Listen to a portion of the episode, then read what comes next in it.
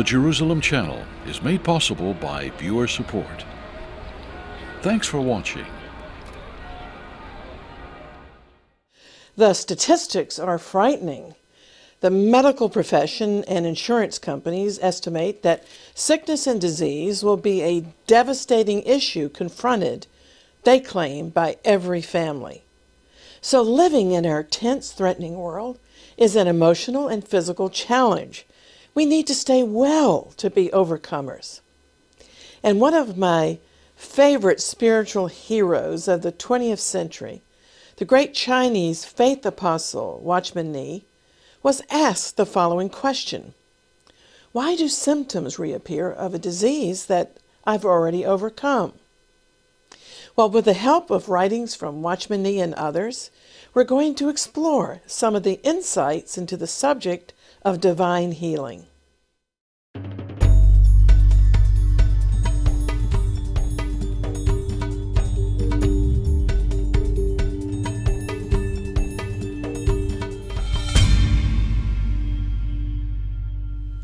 Hello, I'm Christine Darg.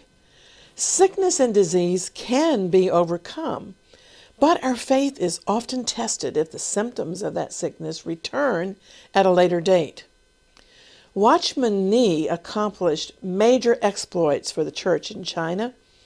He established countless churches, held many conferences to strengthen believers, and he published extensive Christian literature.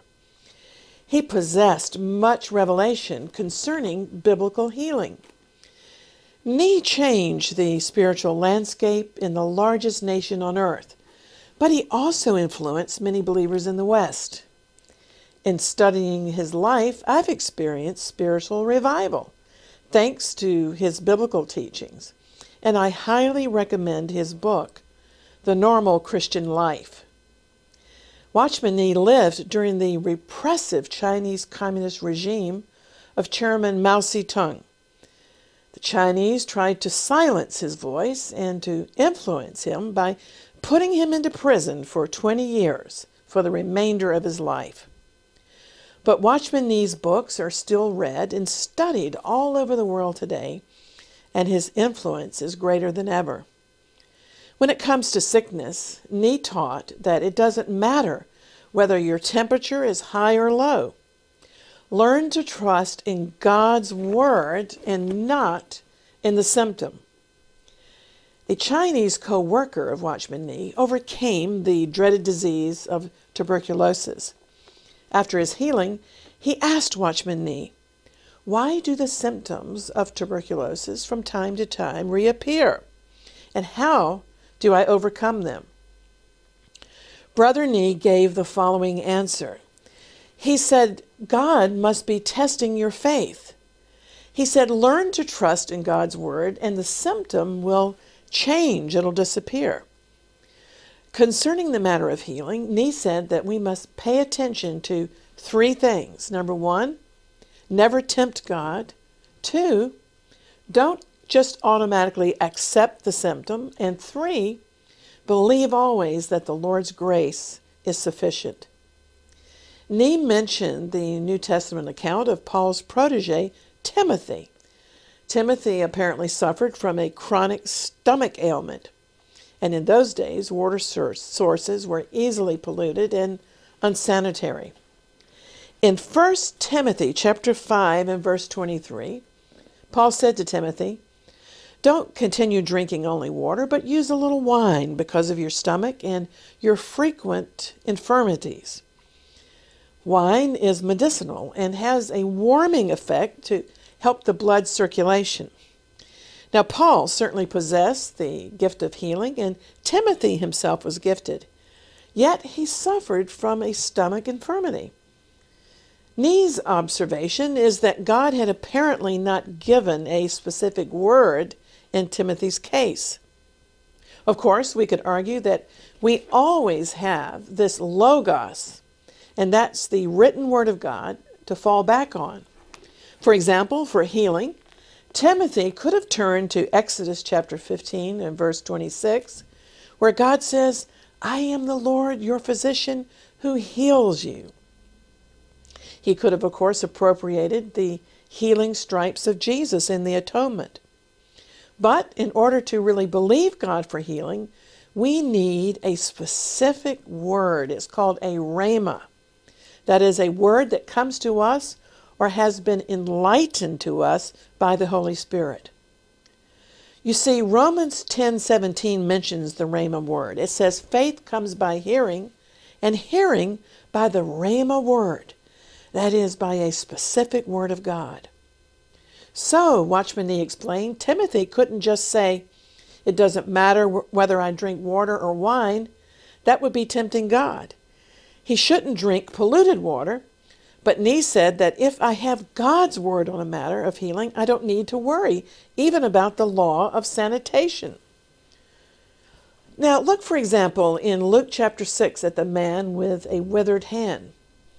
Because the Lord had spoken a word to him, he didn't wait until the symptom changed to believe that he was healed. He could ignore the symptom.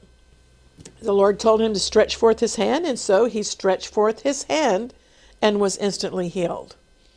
The Lord's word is dependable, the symptom is not.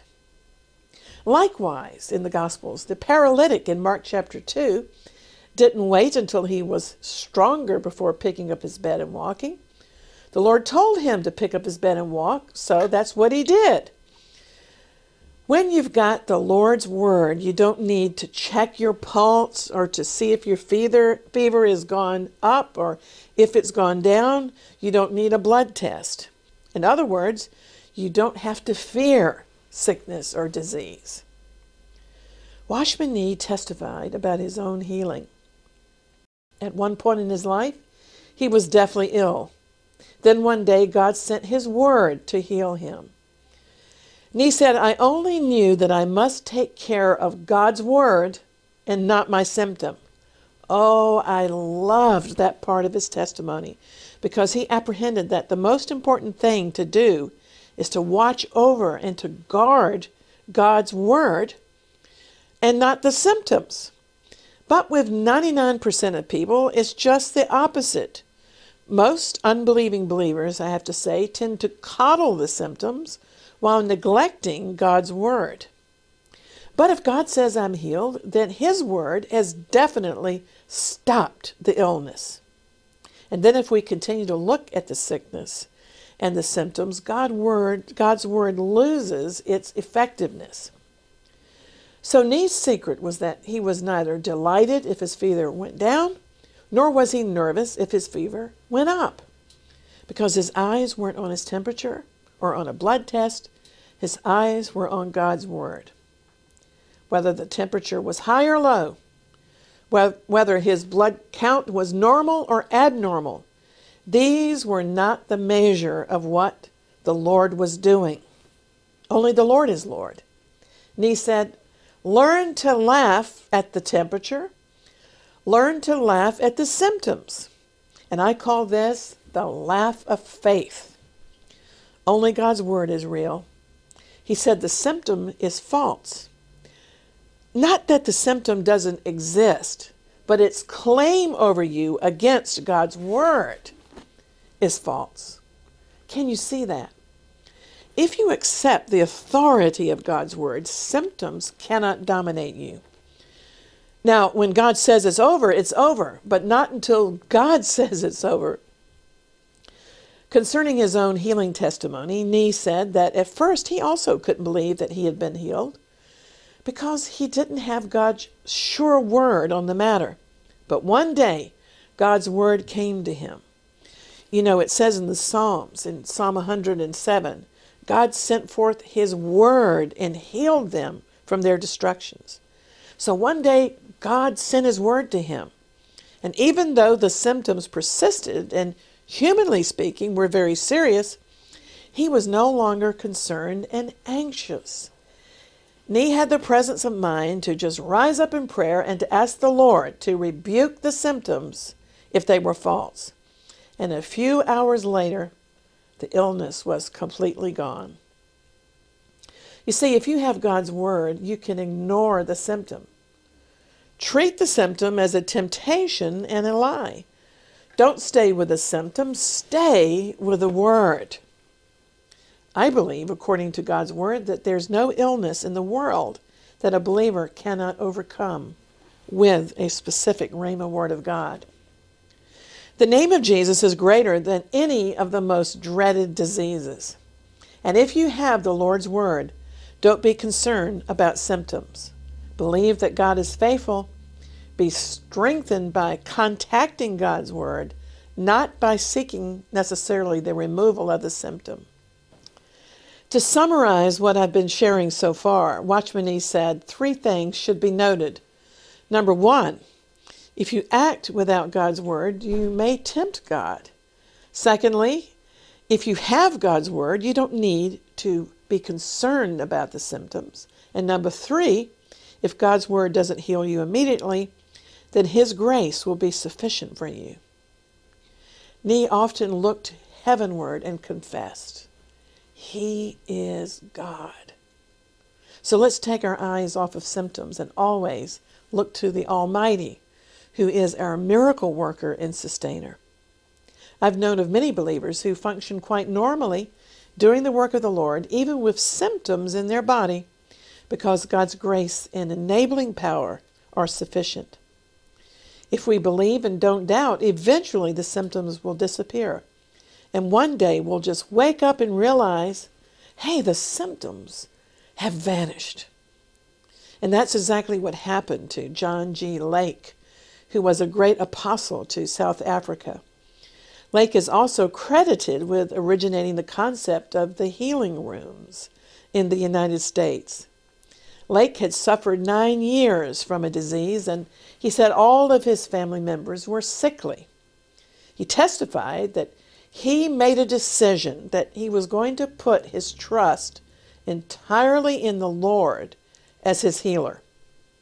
And Lake didn't fully realize what he had done, but in effect, he had cut himself off forever from the help of man. He had separated himself unto God. And after making his decision to trust only the Lord as his healer, Lake went about his normal duties. And at some point, to his surprise, he just awoke to the fact that he was perfectly well after nine years of illness. That, my friends, is a secret and the value of making a definite committal to the healing message that the Bible teaches.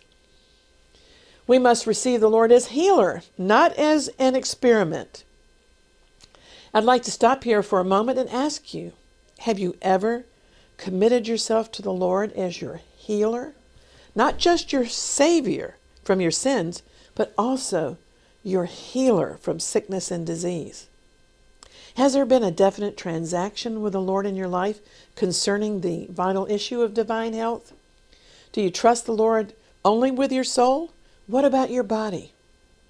The great church leader and missionary, A.B. Simpson, said the consecration of the health of our bodies to the Lord ought to be a deliberate devotional act. After all, there must be a time when we commit our souls to the Lord and likewise, there should be a definite moment when we receive the Lord as our great physician in a very deliberate decision. If you've been playing with the idea of healing, stop experimenting and wavering and decide to believe God and to take God at His word. The devil always wants us to panic and not to trust the Lord our healer, but the Lord expects us to trust Him. I want you to think about a Bible fact for a moment, and that is for centuries the people of Israel had no other doctor than the Lord. King David's descendant, King Asa, made a decision to consult the physicians. This decision to consult physicians was so out of the ordinary that it's recorded in Second Chronicles chapter 16. David's son, King Solomon, had indulged in pagan wives from Egypt, and those wives introduced pagan practices of medicine into Jerusalem. So David's and Solomon's descendant, King Asa, who otherwise was a good king, abandoned his trust in the Lord and healer, and instead Asa took up with the medicine men. The Bible records that he was diseased in his feet and he forgot to seek God and to trust God, and instead he sought the physicians. And so he died. So, we do thank the Lord for the marvels of modern medicine, but if doctors become preeminent in our life, if we consult them and forget to consult the Lord, that can become a form of idolatry.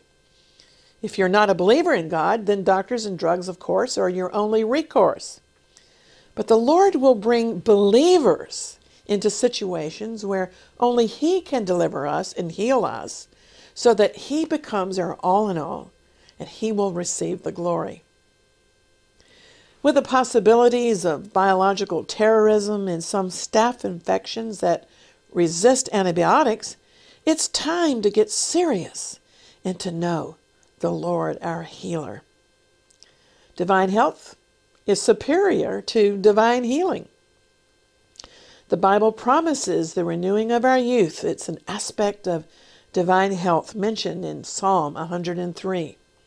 Verse 5 declares that the Lord satisfies our mouth with good things so that our youth is renewed like the eagles. It's well known that the eagle molts and gets new feathers and even new body parts. Well, the healing of Job, who suffered a terrible illness, is described in Job chapter 33 and verse 25. It says, His flesh shall be fresher than a child's, and he shall return to the days of his youth. This spoke of Job's restoration to health. The recovery of his skin, fresher than a child's, described the healing of Job's leprous like disease. He shall return to the days of his youth, spoke of the restoration of his youthful vigor, as in the prime of his life. In our pursuit of divine healing, let's look at one of the most beloved Psalms, Psalm 91. I read that according to the Jerusalem Talmud, reciting Psalm 91 was considered to be a prescription for healing and for spiritual warfare. Psalm 91 mentions 23 promises to gain full dominion that we lost when Adam fell, including divine health. Psalm 91 begins He who dwells in the secret place of the Most High shall abide under the shadow of the Almighty. The word dwells here in Hebrew is yashab, meaning to settle, in the sense of possessing a homestead and resisting all claim jumpers, including the greatest claim jumper, the devil himself. Continuing with verse 2, it says, I will say of the Lord, He is my refuge and my fortress, my God, in Him I will trust. Surely he shall deliver you from the snare of the fowler and from the perilous pestilence. He shall cover you with his feathers, and under his wings you shall take refuge. His truth shall be your shield and buckler. You shall not be afraid of the terror by night, nor of the arrow that flies by day, nor of the pestilence that walks in darkness, nor of the destruction that lays waste at noonday. A thousand may fall at your side, ten thousand at your right hand, but it will not come near you. Only with your eyes will you look and see the reward of the wicked. So here we're told that no plague is going to come near our dwelling. So this psalm promises a place of safety. But some people are afraid even to leave their homes. But the New Testament assures us in Acts chapter 17 and verse 28 that in Messiah we live and move and have our being. So let's get a hold of that verse. If we're moving and living in Him, that means our dwelling place is like a mobile home and we're continually safe in Him, dwelling in the Lord's presence moment by moment, no matter where we are physically in this world, as long as we're in His holy will and purpose. Now, verse 14 of Psalm 91 promises Because he has set his love upon me, therefore I will deliver him. I will set him on high because he has known my name. This verse tells us how important, how vital, how critical it is that we know the wonderful covenant names of our Lord. And one of his names is Jehovah Rapha, the Lord our healer, the Lord our physician. God binds himself by covenants, and healing is one of God's covenant promises. The Lord our healer has put himself on record, and he signed his signature in the Bible with his covenant name in Exodus chapter 15 and verse 26. This covenant is more than healing, it's divine health.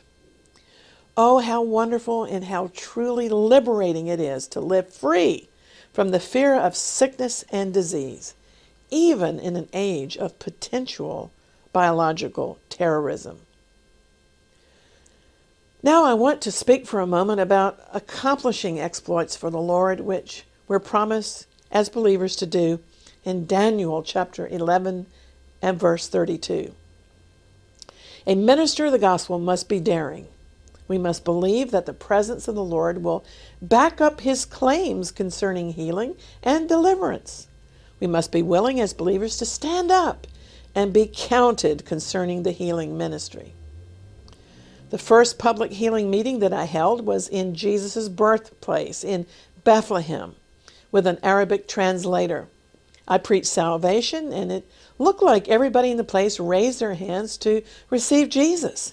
But then I went beyond the salvation prayer, the point where my father of blessed memory would have stopped with the salvation prayer. I not only preached salvation to those in Bethlehem, but I also continued to preach healing. I stuck my neck out on the promises of God, and to my surprise, genuine healings took place.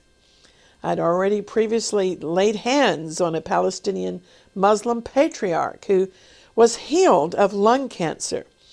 He no longer needed surgery, and for the remainder of his life, he was also delivered from cigarettes. The devil tried to convince me that healing wouldn't work, but he's a liar. And it takes boldness to stand up in public and to tell somebody and to declare that Jesus is alive and that he still heals today. But somebody's got to do it for the sake of people. I've had enough experiences to know that the Lord is alive and he's faithful to his word. His promises are 100% true. Sometimes people write to me or tell me years later that they were healed in one of our services in the UK or Israel, Egypt, Pakistan, the Philippines, or India, in the many places where we've held healing campaigns. You see, many fail to testify and to give God the glory. Sometimes people are too timid. But the woman in the Gospels who suffered from the issue of blood was challenged by Jesus when she was healed. He turned around and said, Who touched me? And do you think she would have retained her healing if she had denied it? You see, virtue had gone out of the body of the Lord into her body. The healing ministry is physically draining. It takes a lot of work and stamina. Perhaps that's one reason why some ministers don't preach healing. But people have so many needs, and it takes a lot of work and patience to minister properly to people to see that they're healed. Another problem is that many people want a quick fix. They want you to lay hands on them for relief and for healing, but many don't want to stop sinning. However, unless they change their lifestyles and repent, the healing simply will not stick. There's also a protocol in ministry that I want to mention. Jesus wondered why only one leper who was healed had returned to thank him. And he told the formerly demon possessed man to go home and tell everybody what the Lord had done for him. Well, Gordon Lindsay, founder of Christ for the Nations in Texas, and the father of my Israeli friend Shira Sorko-Ram, wrote the following statements about healing protocol in one of his books, and I feel it's important to share these principles with you. Gordon Lindsay wrote, The individual is under obligation, first of all, to return to those under whose ministry he has been healed and to give public thanks to God. If distance makes this impossible, let him at least write his testimony. Nine lepers who were healed failed to return to give glory to God. The next time some sick folk are heard from is when they are sick again.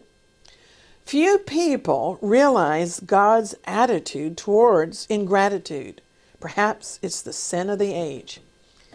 If an affliction should return after someone has experienced a deliverance, let him ask, Did I return and give thanks to God? When the visible part of the disease has gone, public testimony should be made. Well, before I go, I'd like to invite you to make a proclamation of salvation and healing. I think that's important as we draw this program to a conclusion. Say with me Heavenly Father, I have put my trust in your Son for salvation, but now I dare to make a deliberate act of consecration to entrust my spirit, soul, and body into His primary care. Lord, be my primary care physician of my spirit, soul, and body. In Yeshua's name, amen. I'm praying that you had the faith to do that. I don't in any way want to denigrate the wonderful advances in medicine and the skills of dedicated doctors and nurses who work tirelessly to help patients restore their bodies to health. What I share with you is a faith walk to overcome sickness. The problem for so many is to rush to the doctor as a first line of defense and then only turn to God as something of a last resort. I have been an eyewitness to incredible healings during the gospel meetings of evangelist Reinhard Bonnke. As a man of faith, he would remind listeners that just about every person buried in the cemetery has probably gone to see a doctor beforehand. Physicians are the first to admit that they can only do so much to conquer the sickness and diseases that confront us. That's why standing firm in your faith should be an integral part to overcome these things. As I like to remind everyone, call on Dr. Jesus as your primary care physician. He makes house calls 24 hours a day, and there's no charge. Hallelujah. Well, if you have any prayer requests, I invite you to contact me on the social media or be sure to visit our website, exploits.tv, where you can watch all of our videos anytime and read also our insider news from Israel. And so until next time, praying for the peace of Jerusalem and contending for the faith, including healing, I'm Christine Darg. Shalom. You and I have been brought to the kingdom for such a time as this. And what a time we're living in. New waves of anti Semitic hatred have exploded in Europe. And speaking of explosions, the Middle East and much of North and Central Africa have erupted into a shocking level of barbarism and brutality. We can read about the saints of the past and be inspired by their great faith and testimonies. But in all our own human frailty and weakness, this is our generation to shine for the Lord and to be His witnesses. First, here in Jerusalem, and then throughout Judea and Samaria, and on to the ends of the earth. That's why I encourage you to join us here at the Jerusalem Channel for biblical insights and teaching to prepare yourself to be courageous disciples going forth into our ever darkened and troubled world. And please tell your friends about how they can join us online at our website, exploits.tv, or through any TV set using a simple device like the Roku box, Google Chrome, and Amazon Fire. The Jerusalem channel is entirely viewer supported, so we very much appreciate your being a part of this prophetic ministry. There's a simple donate button on the website where you can make a gift by credit card or PayPal. If you're in the USA, you can also call our toll free prayer line at 1 245 2692. In the UK, our national number is 0843 557 4077. I'm so glad we can spend this time together through the Jerusalem Channel, and thank you for being a part of what we're doing. The Lord bless you and keep you. The Lord make his face to shine upon you and be gracious unto you. The Lord lift up his countenance upon you and give you shalom.